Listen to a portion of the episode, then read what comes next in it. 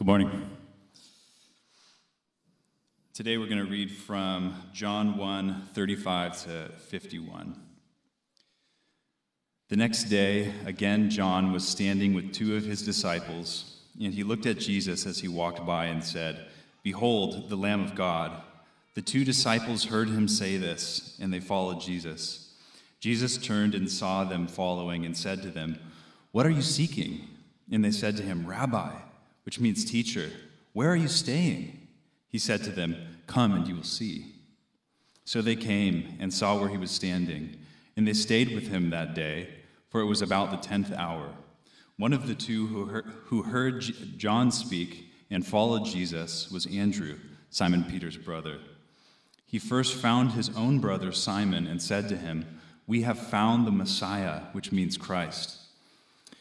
He brought him to Jesus. Jesus looked at him and said, You are Simon, the son of John. You shall be called Cephas, which means Peter. The next day, Jesus decided to go to Galilee. He found Philip and said to him, Follow me. Now, Philip was from Bethsaida, the city of Andrew and Peter. Philip found Nathanael and said to him, We have found him of whom Moses in the law and also the prophets wrote, Jesus of Nazareth, the son of Joseph. Nathanael said to him, Can anything good come out of Nazareth? Philip said to him, Come and see. Jesus saw Nathanael coming toward him and said of him, Behold, an Israelite indeed, in whom there is no deceit. Nathanael said to him, How do you know me? Jesus answered, Before Philip called you, when you were under the fig tree, I saw you. Nathanael answered him, Rabbi, you are the Son of God. You are the King of Israel. Jesus answered him, because I said to you, I saw you under the fig tree. Do you believe? You will see greater things than these. And he said to him, Truly, truly, I say to you, you will see heaven opened and the angels of God ascending and descending on the Son of Man.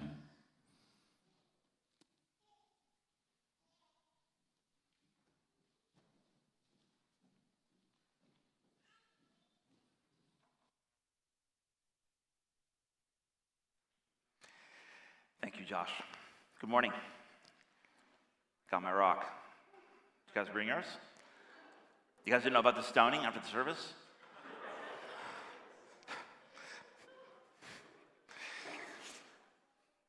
Sorry. Let's pray. Let's pray. Father, thank you. Thank you for the great joy even the privilege of getting together in this way, coming together. Holy Spirit, would you lead the way this morning? Would you be our teacher? Would you speak to us and move in such a way that our hearts um, are opened? You would help us to see you more clearly that we would get to know you better. We pray in Jesus' name. Amen. Thank you for the reading, Josh. Um, welcome. If this is your first time at Grace City, very, very glad you're here. Um, hope this is really good for you. I hope you get a chance to connect with a few people. Um, I hope someone smiles at you, eye contact and all, before you leave this place because um, it really is a gift to come together. Um, love that we have people joining us online every week. That is also uh, quite a gift, quite an exceptional gift. Um, but be, to be able to come together, that's, that's where the action's at. Um, so I hope it's, hope it's good for you. We are now following Jesus.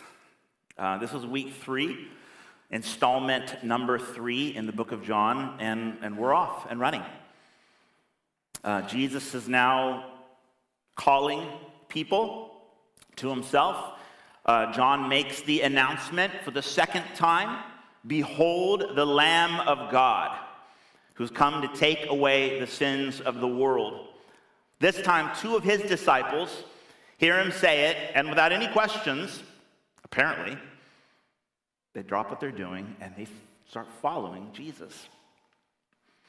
Um, Jesus notices It says that he looks, he looked and saw them following and asked them, What are you seeking?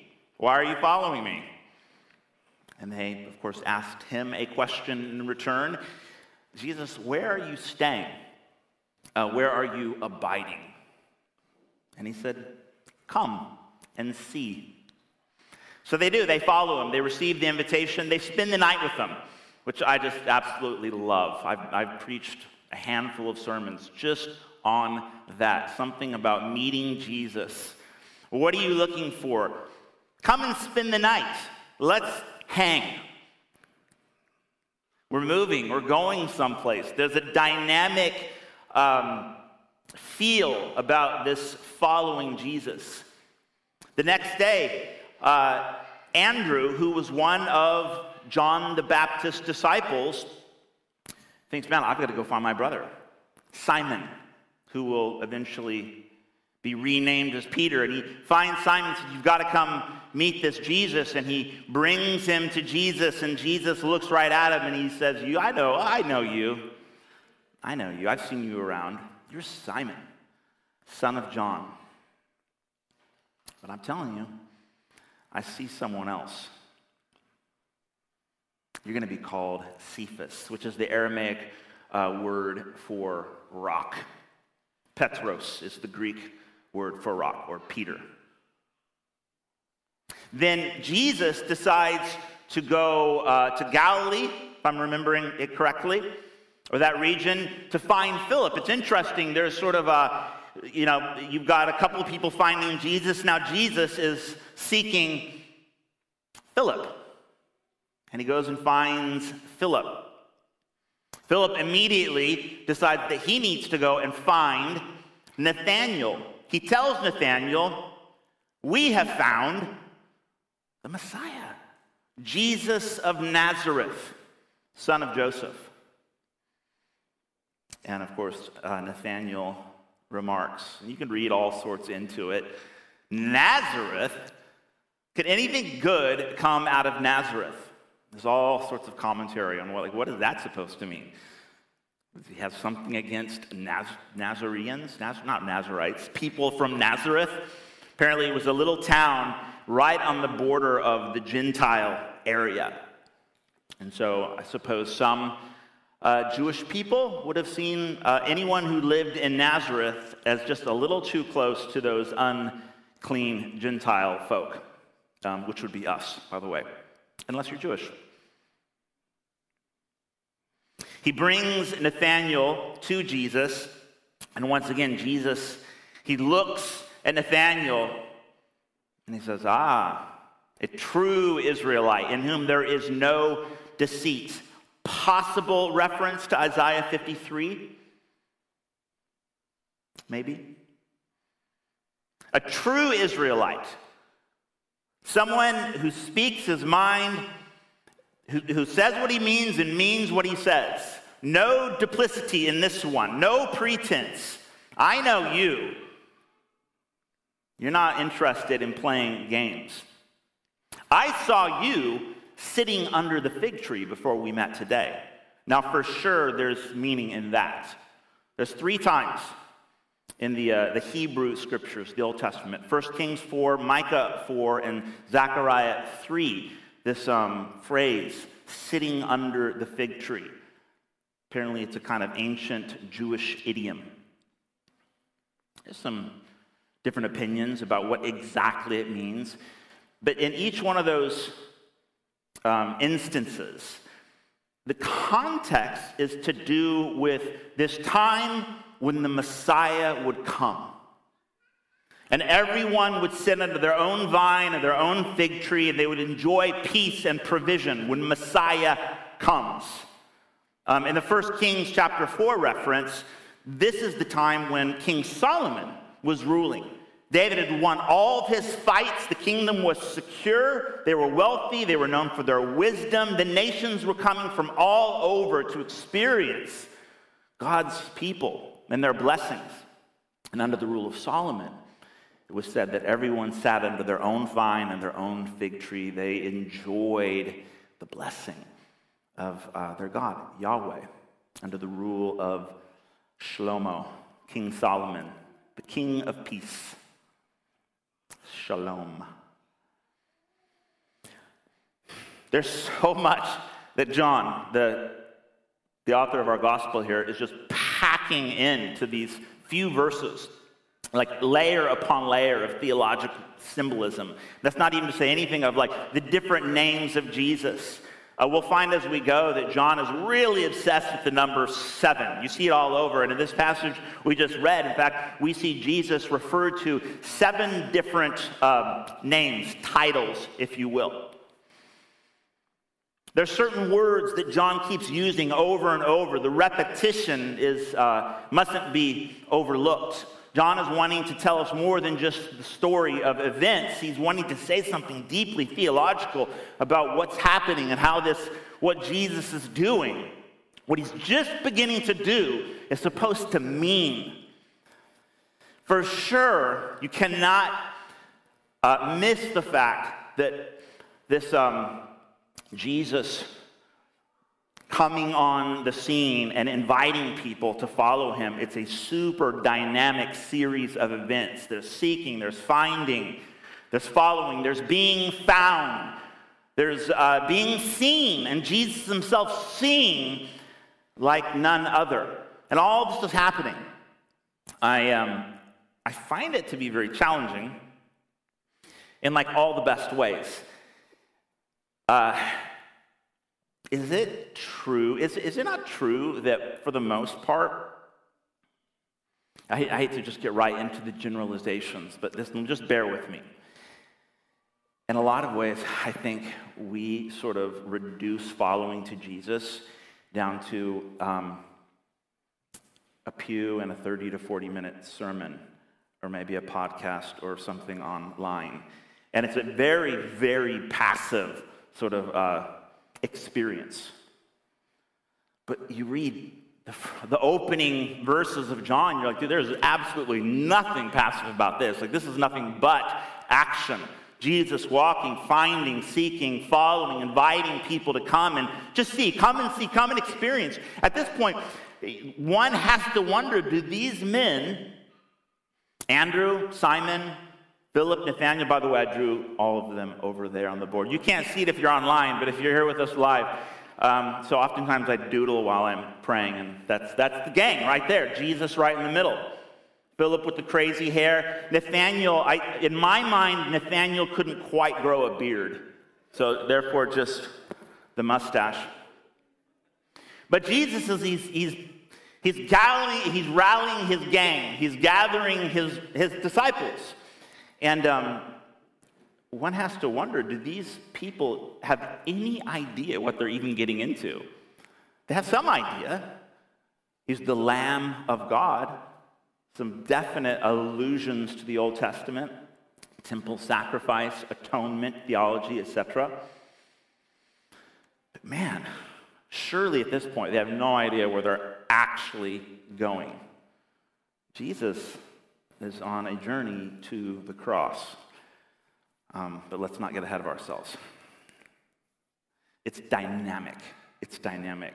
And that makes me want to just completely reimagine like what could it look like to follow Jesus in a world that naturally sort of defaults to just passive spiritual voyeurism. Something to think about. Is that a weird use of the word? Spiritual voyeurists. We're all spiritual voyeurists. That, that doesn't sound right. Seeking, finding, following, being found, and inviting others. There's a whole lot of being seen in this little, little passage. Everyone gets seen. Jesus turned and he looked and he saw. He saw Simon. He saw Nathanael sitting under the fig tree. And then, of course, there is the invitation three times come and see. Come and see. One time, Philip himself invites Nathanael. Well, I don't know if anything good can come out of Nazareth. Why don't you come and see for yourself? There's an invitation three times come and see. Jesus is seeing people. In Genesis 16, backing way up in the story, it's the story of uh, Hagar. You guys remember that? Any Old Testament scholars in the room? Genesis 16. Um, Hagar is Abraham's uh, maid, or uh, Abraham's wife's servant. Let's put it that way. Abraham and Sarah are struggling to have a child. Apparently, they're supposed to have a big family, part of God's promise to them, but it's not happening. And so one of them has the idea well, maybe you can just lie with my servant Hagar, and that, that surely that, that'll work out. Totally doesn't work out. And so Sarah gets jealous, naturally, and tells Hagar to get lost. Go, good luck. Take your, take your illegitimate son and, and take off. I don't care what happens to you. And so she does. She's kicked out of the house. She's out in the middle of nowhere, convinced that her little boy is going to die from exposure to the elements. And an angel shows up and reminds this woman God sees you. And we're told that God's one of God's names in Hebrew is El Roi, the God who sees. The Word has become flesh. God has entered into creation, and now He's dwelling with His own creatures, inviting people to follow Him, to spend the night with Him, to get to know Him. And He sees them. He sees them. He sees them in the most wonderful and awful way. Not like Santa Claus. He sees you when you're sleeping. He knows when you're awake. You ever, you ever think, is Jesus a little like Santa? Like he's just like lurking, watching? Maybe a little bit. It is, it is one of these wonderful um, tensions in Scripture, like God sees me. That's what a wonderful thought. What a terrifying thought. God sees me. God sees me, whatever I'm doing, wherever I'm at. Whatever I'm thinking, God sees my heart. And what a wonderful encouragement. God sees me. Jesus is seeing people. He sees Simon for who he really is. That's my name, Simon. Um, Simon is sort of the, um, what's the English or the Greek version of the Hebrew name Shimon. Shimon coming from the word Shema, which in Hebrew means uh, to listen and obey or to hear and obey. Could you imagine being named to obey? In other words, Simon was named by John. He's the son of John.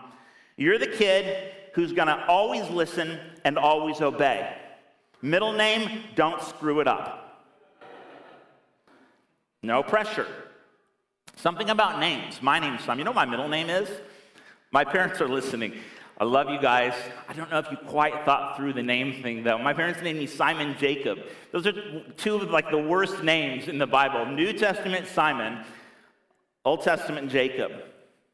Simon, the guy who's constantly just desperately trying to keep up appearances. He was named the guy who's going to get it right.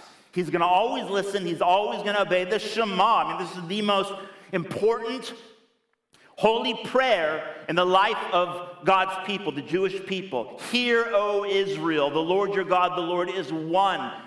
You shall obey the Lord. It's really, really, it's a big deal.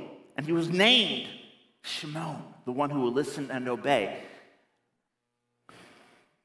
And it's funny, as we follow the life of Simon, who will become known as Peter, along the way, this guy is desperate to keep up appearances, desperate to impress Jesus and to get it right, to do all the right things, and to make sure as the crowd looks on, they're, they're, they're, they're getting it just right. And in the end, you know why Peter falls. You know why Peter ends up betraying Jesus? After he swears he's going to get it right. We're told there's a young slave girl who calls him out, and he folds. He caves. It would seem he's really, he's the kind of person who really struggles with pretense. He needs people to think this is the guy who gets it right. And in the end, he can't, he's unable to keep it up under the pressure. I see you, Simon. I see you for who you really are. And he invites him to follow him, anyways. In fact, he, he says, I see you. I know you. I know the person you've been trying to be your whole life. And I'm going to rename you Rock. Rock. The guy who, in the end, caves because the little slave girl calls him out is going to be named the Rock. Jesus is seeing, he's seeing something else. He sees Nathanael under the fig tree. So, unlike Peter, Nathaniel, he's, it seems like he's not a guy who's easily sort of given, um, persuaded by the opinion of others. Right? That's, that seems to be the, the picture that's being painted. If Peter's one guy, Nathaniel's the opposite. A true Israelite, a truthful Israelite, a person who's not duplicitous, but says what he really means. I saw you sitting under that fig tree. I saw you dreaming about the time when the kingdom will be restored to God's people and you'll experience that peace, that blessing, that security that you've been desiring your whole life. Okay, during this time, God's people, they were living under the hardcore rule, the iron fist rule of the Roman Empire. Far, far, far from the fig tree under Solomon's rule. So it was as if Jesus was saying, I know you. I know you. And I know your deepest desire. The impression I get is Nathaniel was the kind of guy who actually Un- unlike Simon Peter, um, he wasn't sort of running around desperately trying to impress everyone around him. He's like, I don't care what you think about me. I know who I am. Yet I'm beginning to wonder will the king ever come? These um, hopes that I was raised to have ever actually come to pass? Jesus says, I see you. I see you.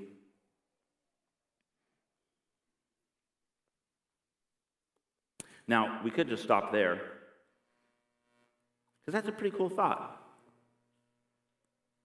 What if, what if we became the kind of church community that just learned how to see each other, like Jesus?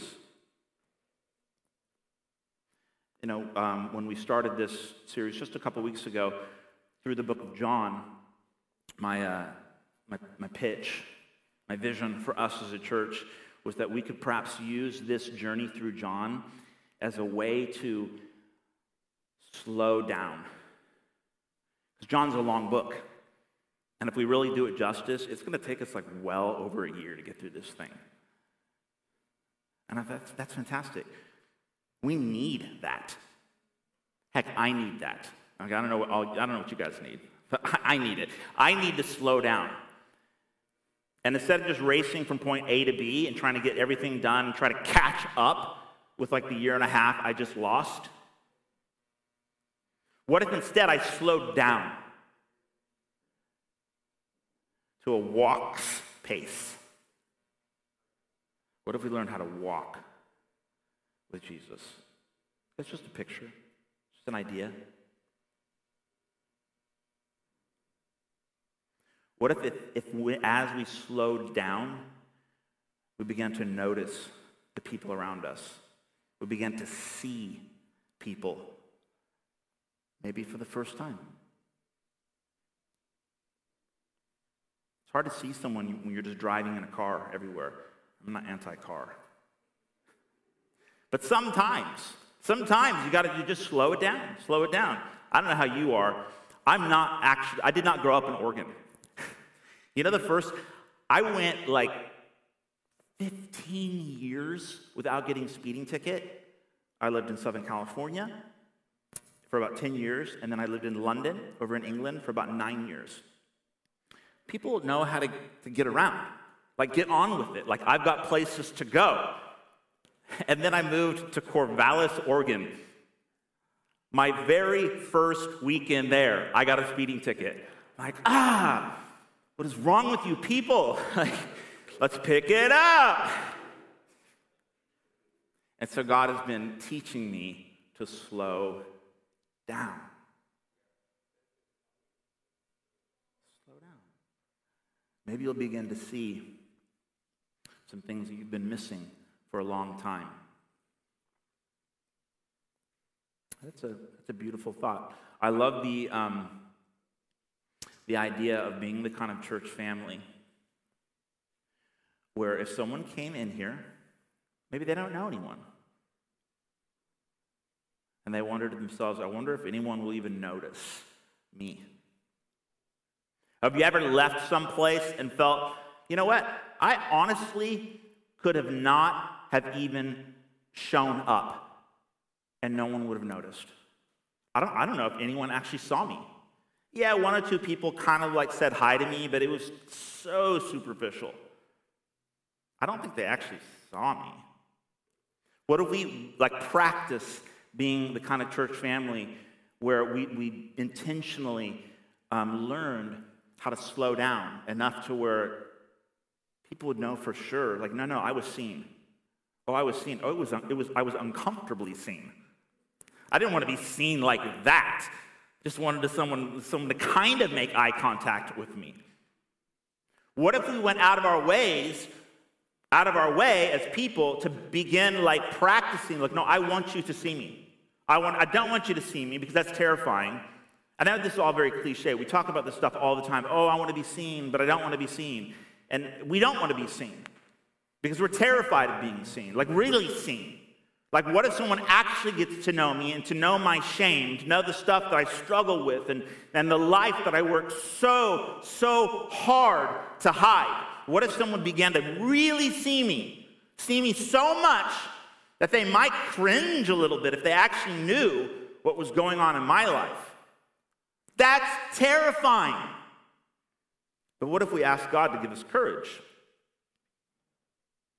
Give me courage to be seen and help me to slow down so that I can actually take time to see people around me.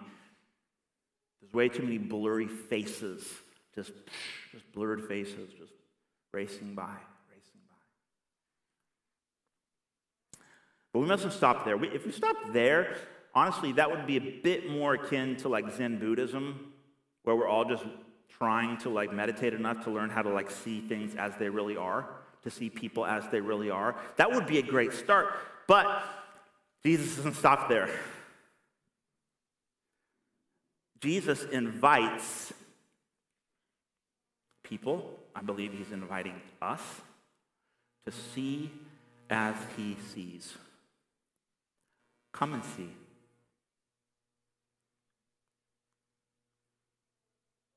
You want to know where I'm staying?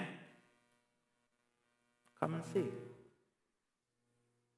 I could tell you about it. I could give you the pamphlet or the website. I could just give you the QR code. Or you could come and see. There's something experiential about this. Come and see. Here's the house key. Let yourself in. Fridge is full. I'll see you there. If it gets too late, don't worry about it. I've got two couches. Spend the night, we'll hang. Come and see. He tells Nathanael, You will see heaven opened, and the angels of God ascending and descending on the Son of Man. Jesus doesn't just see the person, it's almost like he sees them and then sees beyond where the person's at and visualizes this is who you could be through the lens of redemption. It's like Jesus is looking beyond his work on the cross. I see you, I see you as you really are, but I'm telling you, I see more. If you'll follow me, if you trust me, if you allow me to recreate you. By the way, I'm, I'm busy recreating the universe as you know it. And I want to make you new. He tells Simon, I see you.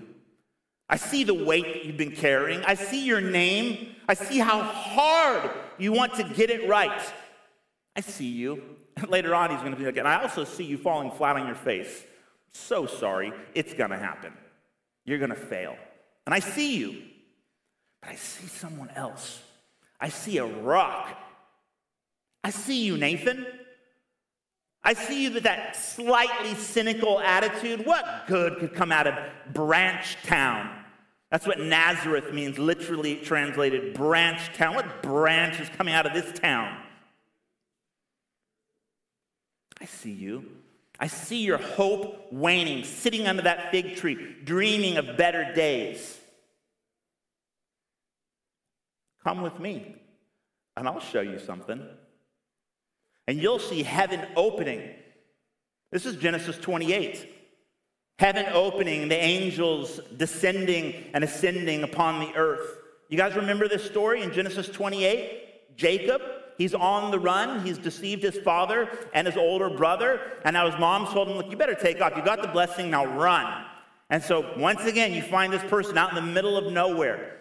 And we're told that all Jacob has is a rock for a pillow. That's a sorry state right there. That's all, that's all he's got. He got the blessing, and his big brother's like, I'm going to murder you. Once I'm done mourning dad, I am going to murder you. So Jacob runs, and all he's got is a rock for a pillow. That sucks. Jacob lies down, apparently, he goes to sleep, and he has a vision. Like a, vi- like a waking vision, not just a dream, but a vision. And he sees angels. There's a ladder. Heaven opens, and there's a ladder, and angels are descending and ascending. This is, this is the reference that Jesus is making. Something, Jesus sees something that's a fulfillment of that ancient vision. Come with me, and I'll teach you to see through the lens of redemption. I'll teach you to see yourself. I'll teach you to see your circumstances. I bet you there's more than just a few of us in here who feel that like Jacob. I got nothing. I had dreams. I still kind of got them, but it hurts. It hurts to keep dreaming. I feel like all I've got is a rock for a pillow. That's it. That's what my life now amounts to. I mean, I, for sure, none of you are that bad off. like, you got no place to sleep, and you got a rock for a pillow. And Jesus says, Come with me. I'll teach you to see something that you're not seeing. Jacob said when he awoke, he exclaimed and said, Oh my goodness, God was in this place, and I didn't even realize it. It says, It's Genesis 28 16, I think he says, How awesome is this place! God was here all along, and I never even realized it. And it's as if Jesus is saying to Nathanael, Look, there's something going on here. There's a world that's, that, that, that exists that you're not perceiving. Come with me, and I'll teach you to see like I see. I'll teach you to see yourself the way I see you. I'll teach you to see your circumstances the way that I view them. There's, there's more going on here than some dirt and a rock pillow. Heaven is about to open up. Jacob said, This is heaven's gate. Jesus is heaven's gate. And he says, If you'll let me open your eyes, I'll teach you to see the way I see. I'll teach you to see people the way I see them. As these men would go on to follow Jesus, um, within just a matter of verses, Jesus begins to interact with all these different people. It gets super, super controversial. The whole book of John is actually sort of built on seven great controversies. You know that? Seven great controversies. The seventh one being the, um, the resuscitation of Lazarus. Dude was dead for four days, and Jesus brings him back to life. Everyone freaks out. After that, we got to kill this guy. Like he is starting a revolution. We need to off him. He begins to have all these controversial moments with these people who the rest of the world would just assume write off. He meets a Samaritan woman at a well, and his disciples are like, Whoa, why are you talking to this person? She's nobody. She's a waste of time. We, we are on mission. We've got stuff to do. We're trying to build like the kingdom, Jesus. Why are you talking to this woman? And this woman, it, she was key to the mission. And Jesus saw her. He saw her. And he invited her to participate. Jesus will see um, one of the great controversies. He heals a young man who'd been blind his whole life. Huge controversy. He did it on the Sabbath.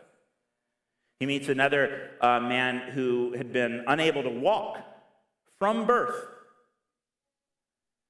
at this pool by the sheep gate. I reckon people walk by him for decades. Know how we walk by people? Eventually they just sort of like kind of uh, blend in with the trash.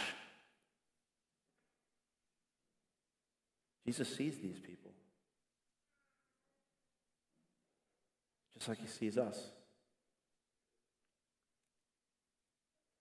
Jesus wants to teach us to see like he sees.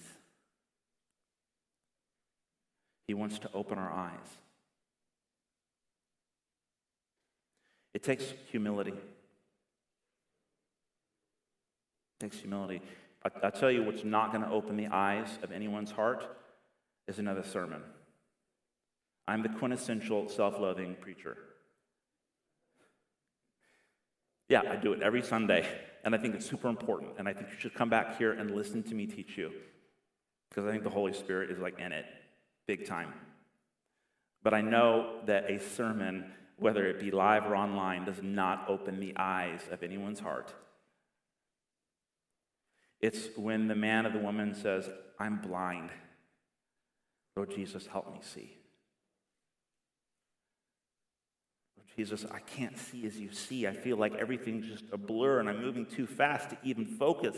Lord Jesus, help me slow down so that I can see like you see. But if you have a heart that's smug and full of pride, then you're blind.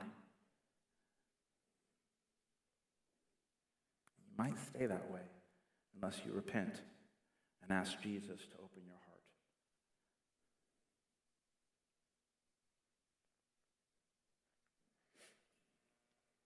John says in,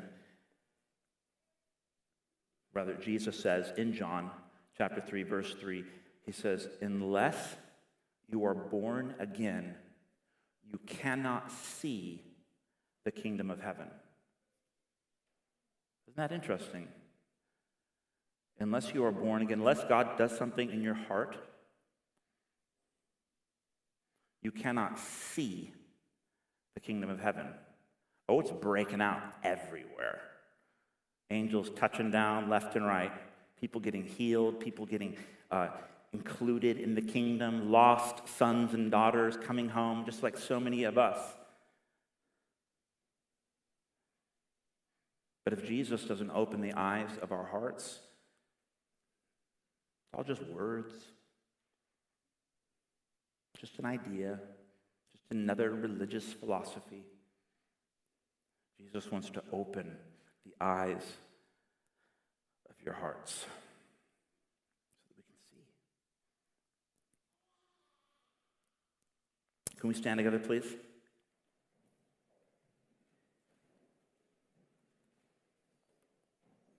Can I invite the worship team? Come up.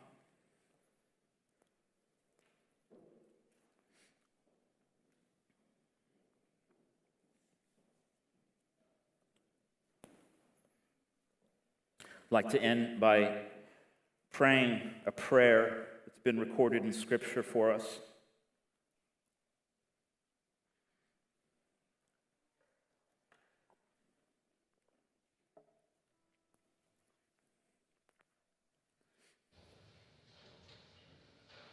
For this reason,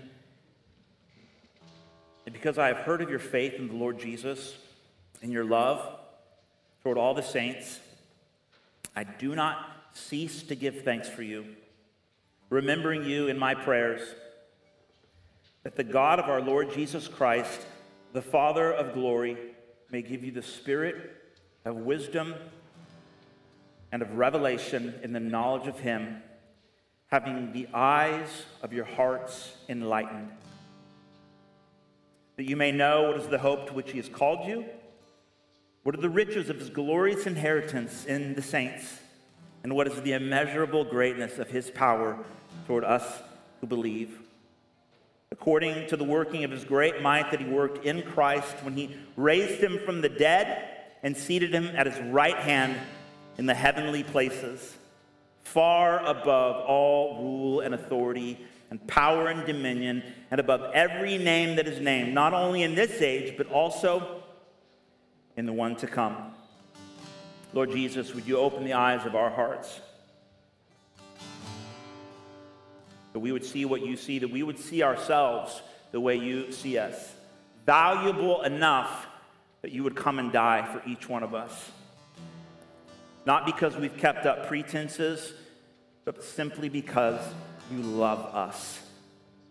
I pray that you would rekindle hope within our hearts. Lord, as we sit under our fig trees wondering, when will the day come that I get to experience the blessings of God? Lord, I pray that you would renew our hope. Lord, that we would see the world that you see, heaven crashing in from every angle.